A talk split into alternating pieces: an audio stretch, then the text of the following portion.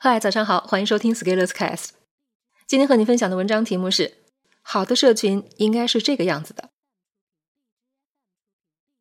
今年已经是我做社群的第6年了，有时候资本方会找到我探讨一些商业规模化的可行性，但是我的社群一直没有走规模化发展，每年保持1000人左右规模，有我自己的考量。规模化可以在商业上获得很好的成绩，但是从社群的角度未必如此。基于我过去做社群的经验，在我眼里，一个好的社群应该是：1. 群主知道每一个人的名字，线下界面可以直接喊出来，并且知道每一个人的持续行动黑历史，以及最近在忙的事情。这就要求社群里的成员对于社群有担当与参与。喊出名字，不是群主追着成员背名字背照片，而是成员本身有所行动，有所担当，有所互动，这样自然就能做到。而这样就要求在社群里面不要有小透明，也不要有小透明的心态。其实社群如果要成为社群，就需要每个人都有所行动，有所贡献。这也是我们进一步努力的方向，让尽量多的人都有机会在不同的场景下离开小透明的状态，而有所担当。商业操作上，社群更像是一种渠道或者媒体，由少数关键人物制造热度，再利用群体的从众效应提高成交率。这样会有一定的副作用，气氛到的时候大家会很激动，社群成员稍微一清醒就会觉得自己被人忽悠了。认出每个人的名字这件事情看上去很难，其实也不难。想想单词都能掌握背熟10000个，认识并且记住人也是一样的道理。当然，如果你的词汇量不到10000的话，要不来跟我们学学英语。2. 社群大部分成员至少可以认出一半以上的其他社群成员，至少和1/3的人见过面，和1/5的人有过深度交流。深度交流是自发的，不是功利的，不是形式化的，不是相互吹捧的。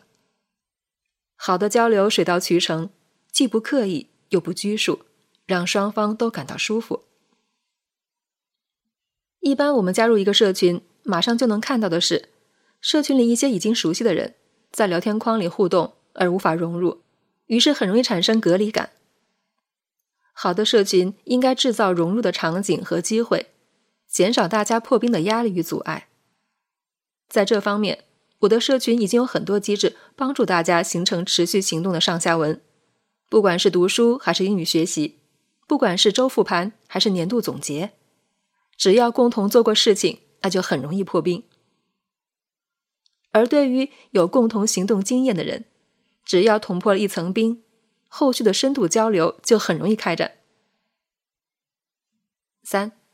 社群成员初次见到对方，可以在5秒钟内调出对方的基本情况，包括最近社群参与情况、半途而废情况以及 flag 完成情况。我看了很多社群，能做到这一点的并不多。当我进入一个社群，能看到的只有一个个 ID， 而不知道对方是谁、什么行业、什么背景，也没有方便了解的渠道，不好直接问。这样的社群就像批量发售一样，和开通了一个付费专栏并没有什么区别。社群要有数据资产，让每个人都能方便获取信息。这样的好处是，如果在线下见到，也可以快速了解背景，拉近距离。最近几年，很多社群的小伙伴出差到外地，都会约上几位当地的小伙伴聊聊天。很多人从来没有见过，但是也仍然畅聊无阻。而促成这种沟通顺利进行的，就依靠于社群基础设施的搭建。4. 社群成员愿意积极主动参加线下活动，目的并不一定是为了见群主，而是因为那里有自己想见的人。我们的线下活动在全国各个大区会举行，现在有越来越多的人会跨区参加。跨区参加需要花费时间、精力以及差旅的费用，而为什么仍然有人愿意做？是因为这些做得很值得。而值得的原因并不是因为群主，而是那里有想见的人。5. 社群的发展是越来越团结，并且越来越进步，最终一起铸造一段岁月的记忆。